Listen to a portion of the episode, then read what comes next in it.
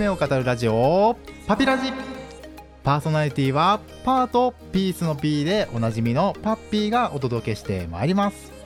この番組はパッピーがおもろいと思った人しか呼びません。本日第5回です。すっかり寒くなり多分前回ですかね。あの衣替えをまだしていないという話をしました。もうだいぶ寒くなって肌寒くなっているのにサンダルそこがですねようやく靴を手に入れました。で上着もですねあったかいコートを着てあ冬だなっていうのを感じ始めております。でこの番組はね12月1日に放送されておりますが11月もですねやっぱりパッピー自身も夢を追いながらですねもちろんうまくいった点もありますけどそれ以上にですねしくじっちゃったなやっちゃったなそんなところもありますので本日はパッピーの一人語りをお届けしてまいります。トークテーマはオレスタフェスタの実行委員長が辞退。さあ何があったんでしょうね。ぜひ最後まで楽しんでってください。この番組は夢を叶えるなんて当たり前オレンジスターの提供でお送りいたします。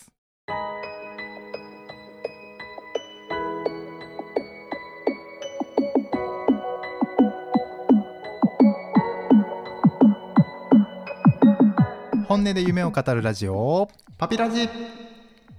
さあ11月もですねいろんなことがありました。ということで冒頭でも言ったですね本日のトークテーマオレスタフェスタの実行委員長が辞退。という内容でお送りしていくんですが世間ではねコロナがとか第何波とか感染者数が過去最多みたいないろんなニュースが流れてる中ねパッピーはねもう自分のことで必死ということではいそのね何があったかっていうのを言っていくんですけどもそもそもねオレスタフェスタって何っていうお話をするとパッピー自身がねオレンジスターっていう夢ある人がですね集まるコミュニティを運営しております。その中の一大イベントであるのがオレスタフェスタです。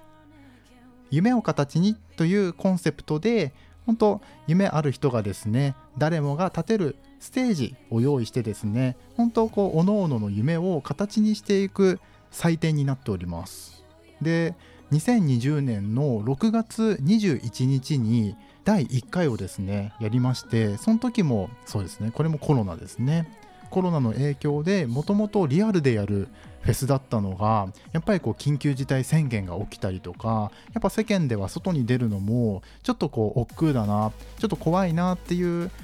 風潮っていうんですかね。まあ、ちょっと怖いっていうイメージが強かったのでちょっとこれリアルでやるのはきついなということでただねやっぱりこう半年前から準備をしていたのでそのまま中止するのもすごいもったいないよねっていうことでそんな中でこうメンバーの1人がオンラインでもできるんじゃないですかっていうのを一言に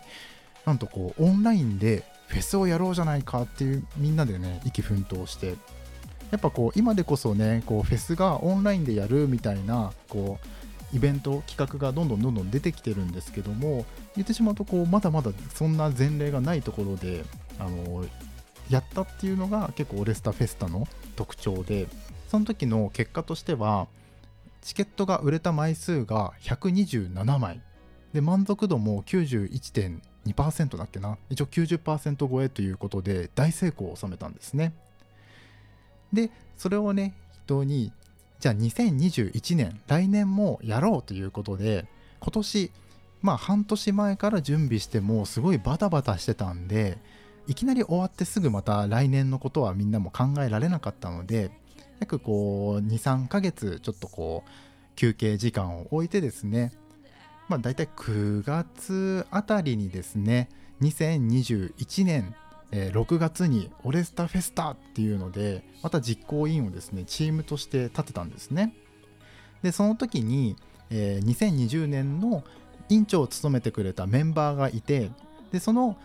委員長がすごくいい動きをしていたので、まあ、女性の女の子なんですね。で彼女自身ももっともっとこう成長したいということでやっぱこう委員長ってすごいリーダー的でこう引っ張っていくっていうところなのでそれよりももっともっとこうなんでしょう重要ポジションというか監督ポジションですね。代表っていうところでやってみないかっていう提案をしてまあ、ちょっと自分の成長にもなるからっていうことで一緒にこうまた二人三脚で頑張ろうって言って今年2020年はパッピーがその監督ポジションだったんですね。言ってしまうともう全部もう100%任せてでパッピー自身は他のこうレンジスターがもっともっと良くなるようになんかいろんなこう企画とか、あのこれからの方向性とか展開とかいろいろ考えていてで結構安心してたんですよ。でこうだんだんですね月日が経つにつれてですねだんだんこうその2021年の実行委員チームがですねだんだん雲行きが怪しくなってきて監督ポジションを任せている彼女がですねやっぱりこう一生懸命頑張るんですけどなかなかそのチームメンバーに何でしょうこの熱が伝わらないというか温度差が若干あるっていうところでやっぱりこうリーダーって何が何でも自分を信じて貫き通さないとこうなかなかやっぱりついてこれない。でもそのリーダーがやっぱりだんだんだんだん不安になってくると今度それがねチーム全体にもこう影響し始めるのでなんかやっぱりこう彼女自身もなんか私このままやって大丈夫なのかなっておそらく自分自身もすごい不安に感じてたと思うんですね。でそこでこうなんか起爆剤となるような決起会をやろうっていうことでやっぱ工夫してねそのチームをチーム一丸となって頑張ろうじゃないかっていうことでその決起会をやる前日にですねその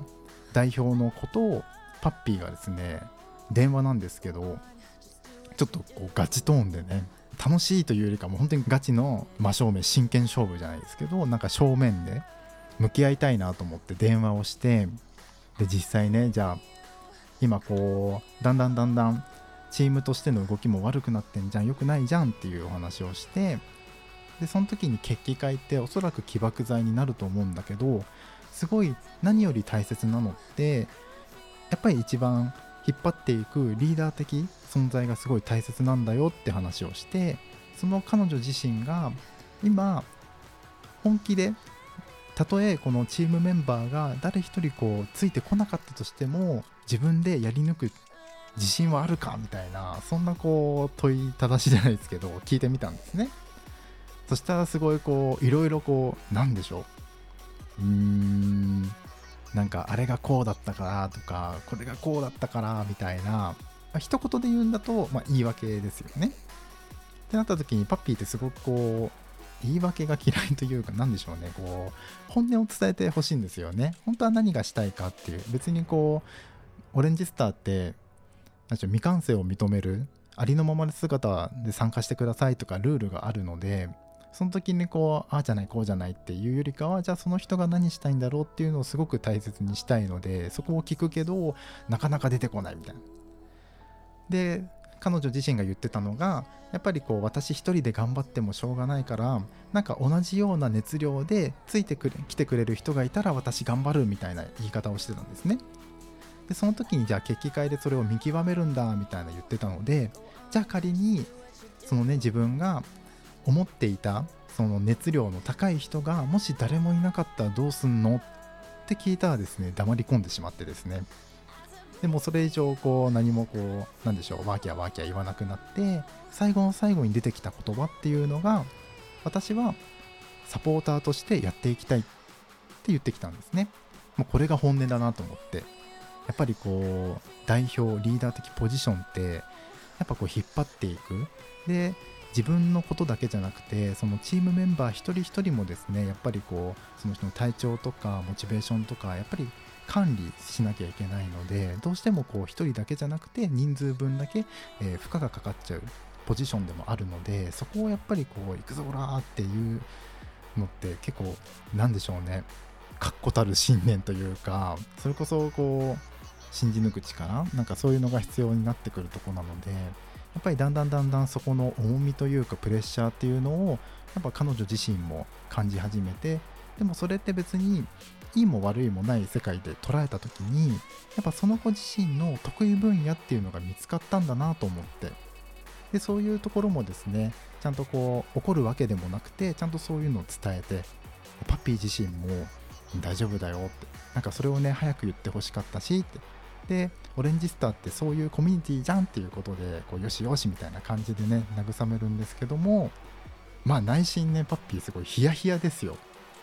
だって毎年のねこう一大イベントであるオレスタフェスタをこう言ってしまうと自分自身ももうその子に任せてもう本当に安心してたので任せていてで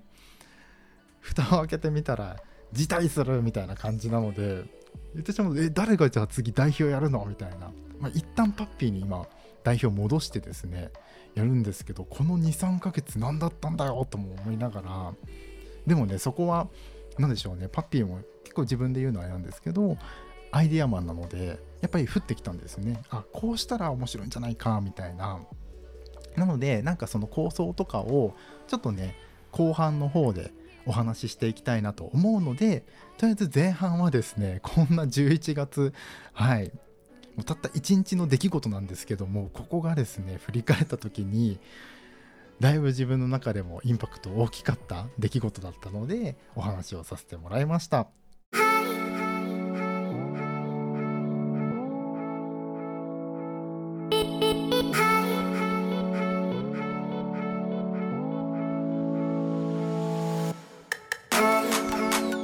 本音で夢を語るラジオ。パピラジ。さあ前半はですねすごいバタバタねこう事件が起きたみたいな話からですね後半はですねそこからのですねやっぱりこうアイディアも降ってきましたしもうちょっとねその彼女自身のねあの心境とかもお話ししつつやっぱそこから得た学びとか気づきっていうのはですね結構この11月の動きの中でもまたこれからの動きの中でも非常に自分の中で勉強になったなと思ったんで、えー、後半はねそのことについて話していきます。でまずねじゃあアイディアの前にねその子のちょっとだけ心境っていうのを話した時になんでこんなに言い訳って言い訳ってね結構ネガティブな感じなんですけどあのー、ちょっとフォローっていうことであのその子自身はやっぱり負けず嫌いででやっぱりこう任せてもらえた嬉しさとやっぱ期待に応えたくて一生懸命頑張っててやっぱ簡単には諦められない。やっぱ前回あの成功してるんでもっとこうそれを上回るような成功で喜んでほしいっていうのがやっぱ彼女の背景としてあってどうしてもこうそれをね伝える時になかなか出てくる言葉っていうのがその本音ではないこうなんでしょうね言い訳な感じでこう出てきちゃったっていうところでそこだけね、あの、言っておきます。別に本当にこう彼女自身が悪いわけではなくて、うん、たまたまその得意分野例えばですねこうじゃあ魚に木登りしろって言ったって無理な話じゃないですか。もうそれぞれこう得意な得意な、えー、才能スキルがあってで得意なフィールドがあってっていうただそれだけだったんだなと思って。はい。なので別にね彼女の彼女がもともとやる気がないわけではなくてその熱量がね自分自身がやっぱ高いがゆえに答えたいがゆえに、うん、なかなかそういうのが起きたんだなっていうのを感じてます。非常に嬉しいですよね。でもやっぱりこうね自分がこう作っているコミュニティを一生懸命協力してくれるっていうのは。でまあそんなねこう側面も確かにあるんですけどまあ自分の中ではねすごいヒヤヒヤだと。じゃあこれからねオレスタフェスタもう前回上回るようなね何ができるかって考えた時にそのね当時は全然思いつかなかったんですけどその局面になってねふと来たのがもう完全価格自由な世界ってどんな世界なんだろうって思っちゃって要はですねよくチケット代なんかフェスとかイベントとかって入場料ってあるじゃないですか。退場料ってないなと思って入場料を無料にしちゃってで退場する時にその満足度で一体こうお客様が来場された方がいくらに感じてくれるんだろうっていうのを見てみたいなっていうのとでさっきね言ったこうじゃあ全部が価格自由の世界だったら何があるんだろうっていうのでその退場料だけではなくてそこでねこうコンセプトはもう夢を形にっていうのがあるのでもうおのおのこう夢持った人がブースだったりとかステージで発表とかする時に全部価格自由なんですよ。なのでブースで何かじゃあアクセサリーを作っている人も普段はね金額決まってるかもしれないけどそれをお客さんが感じた金額払ってお譲りするっていう。でステージも何かこうじゃあバンドとかなんか音楽発表とかパフォーマンスとかした時に投げ銭ですよね簡単に言うと。一体いくらの価値を感じてくれたんだろうっていうのを全部価格自由にして見てみたいなと。でまだありますよ。あの普実フェスとかそういうなんか出店するとかステージに立つとかって逆にこうお金払ってステージ立ったりとかねこうブースで出したりするんですけどそこすらもう価格自由にしたらどうなるんだろうっていうので本当に全部本当に全部価格自由な世界をフェスでやってみたら面白いんじゃないかなと思って思いついちゃったんですよ。ね。じゃあどこで一体マネタイズするのかっていうね。一応ね思いついてるんですけどね。なんか皆さんの中でもこういい意見とかねこういうアイデアあるよってなったらねなんか Twitter とかでも教えてくれると嬉しいですね。はい。まあ、そんな感じでねこうなんとかオレスタフェスタのなんか次回を上回るような面白いような企画を考えて、まあ、そのね11月の時代事件が起きてですね一体じゃあ何をこう学ばせてもらったか気づきかってなった時にオレスタフェスタってオレンジスターの中でも一大イベントでそのトップが辞退した時に言ってしまうとある意味なくなってるじゃないですかそのイベント自体がもう。ってなるとじゃあほぼもう代わりが効かないとなってでパピ自身も安心でこう任せていてそれがなくなっちゃったできませんでしたってなるとオレンジスター自体のブランドが下がるというかやっぱりこう一緒に参加してくれる方もがっかりしちゃうしなんか負の連鎖が起きるなって思ったら言い方あれなんですけど一やっぱビジネスって考えた時に一人でも回る仕組みっていうのは必要なんだなっていうのをすごく感じました。もちろんねこう仲間を信じて頼るっていうのも大事なんですけども何よりもそこに全部そこがないと回らないっていうのはまたちょっとこれ違うのかなと思ってでやっぱり協力してくれる人たち別に悪いわけではなくてそこをどんどん生かすためにはどうしたらいいかなってなったらもちろん自分一人でも回る、ね、ビジネスをしながらですね協力してくれる人が集まった時に加速していくようなそんな企画だったりとかサービスだったりとかを打ち出していくとどんどんどんどん大きくなっていくのかなっていうのを今回感じました。でやっぱりねそれ起きてからじゃあそこでね一人で回る仕組みっていうのを考えた時にこれオレンジスターだけじゃなくてやっぱパッピー自身の見直しも始まってじゃあ自分自身が何が得意で何がこう不得意でやりたくないことかとかやっぱりこういろいろとこう自分の棚卸しを始めてあ自分だったらこれはできるけどここまではやんなくていいな。でもそれでもこう参加してくれる人には満足をこうしてもらわなきゃいけないしなっていうのを考えた時にあオレンジスターの今度あり方も見えてくるんですね。じゃあオレンジスターもオレンジスターこう夢っていうのをテーマにしてるんでいろんなこう角度から見るとですねいろんな側面が出てきてやっぱこうこの人にはこのサービスあるけどこの人には若干合わないんだよなっていうその微調整もあるんですよね。であんまりこう幅を今度広げすぎると今度自分のキャパもこう超えてきちゃってさっき言ったこう1人では回らなくなってしまうとさっきみたいなことが起きるしとか何かいろんなこうなんでしょう。調整ですかね。調整に入って。でそこでこう今回オレンジスターの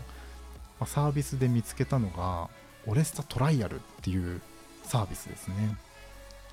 まあ、もちろんあのオレスタフェスタっていうところもあのこれをね一緒にやってくれるっていうメンバーがいたらですねまた再開はするんですけどあの今回オレスタトライアルっていうサービスをこうどんどんどんどん打ち出していきたいなと思っていてでこのね急にオレスタトライアルってなんだよっていうことでこのオレスタトライアルはこのオレスタフェスタのこうちょっともうちょっとこう手前なイベントでこうやっぱり夢ある人たちがどうしてもこう共通してるのって表現する場所なんですよね。求めてるのって。なのでその表現する場所をやっぱいきなりなんかそういった大きなイベントでやるというよりかはそれをこうお試しできる空間があったらいいなと思って。でそれをこうテストでこうちょくちょくやってたんですけどそこがどうもですね結果が出るぞっていうことででやっぱりこうそこで参加してくれる方もあのやっぱいろんなブースを見ることで私もこういうことできそうだなとかこう見る機会だったりとかあとはあ言い方です。これぐらいのレベルでもこう全然できるんだ。じゃあ私もできるじゃんみたいなそんな背中を押せるイベントでもありますしあとはこうすでに何かしら自分の夢をこう形にしている人であればやっぱそこのこう知ってもらうきっかけの場にもなるなっていうのがこのオレスタトライアルで、うん、やっぱねこうちょっとねいろいろとこう2点3点こう話がどんどんどんどんいっちゃってるんですけど何が言いたいかってやっぱりこうたったねこう11月確かにねあのー今回の出来事はすごいヒヤヒヤな感じだったんですけどでもそこからやっぱりいろいろと気づかせてくれてでよりオレンジスターが良くなるきっかけになったってなると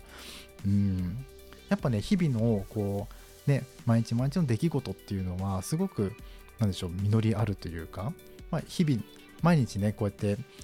なんでしょう着目していくとやっぱりいろんな気づきがあるんだな。でそこに、まあ、もちろんいいことだったらねすごい嬉しいで終わるけどでもやっぱりこう何かね自分の中でネガティブな感じなんか良くなかったなって思うことでもでもそこに一番こう気づきっていうのが多いのかなって思う11月でしたね。はい。というわけであっという間に終わりの時間です。いかがだったでしょうか？ね。こうやってですね一応配信が1日と15日なのでこの1日はですねちょうどその先月の振り返り何があったとかなんかそこからもですねパッピー自身がやっぱりいろんなことに、アンテナを張っているので気づき学びっていうのがあるのでなんかそういうのをね、シェアしていけたらいいのかなと思っております。で次回はですね12月の15日に配信予定です。それまでの間はね、ツイッターでもパッピー、あのリアルタイムなことをですね、どんどんどんどんあのツイートしておりますので、ぜひですね、パッピー夢相談士で調べてみてください。パッピーはですね、ひらがなでパッピーです。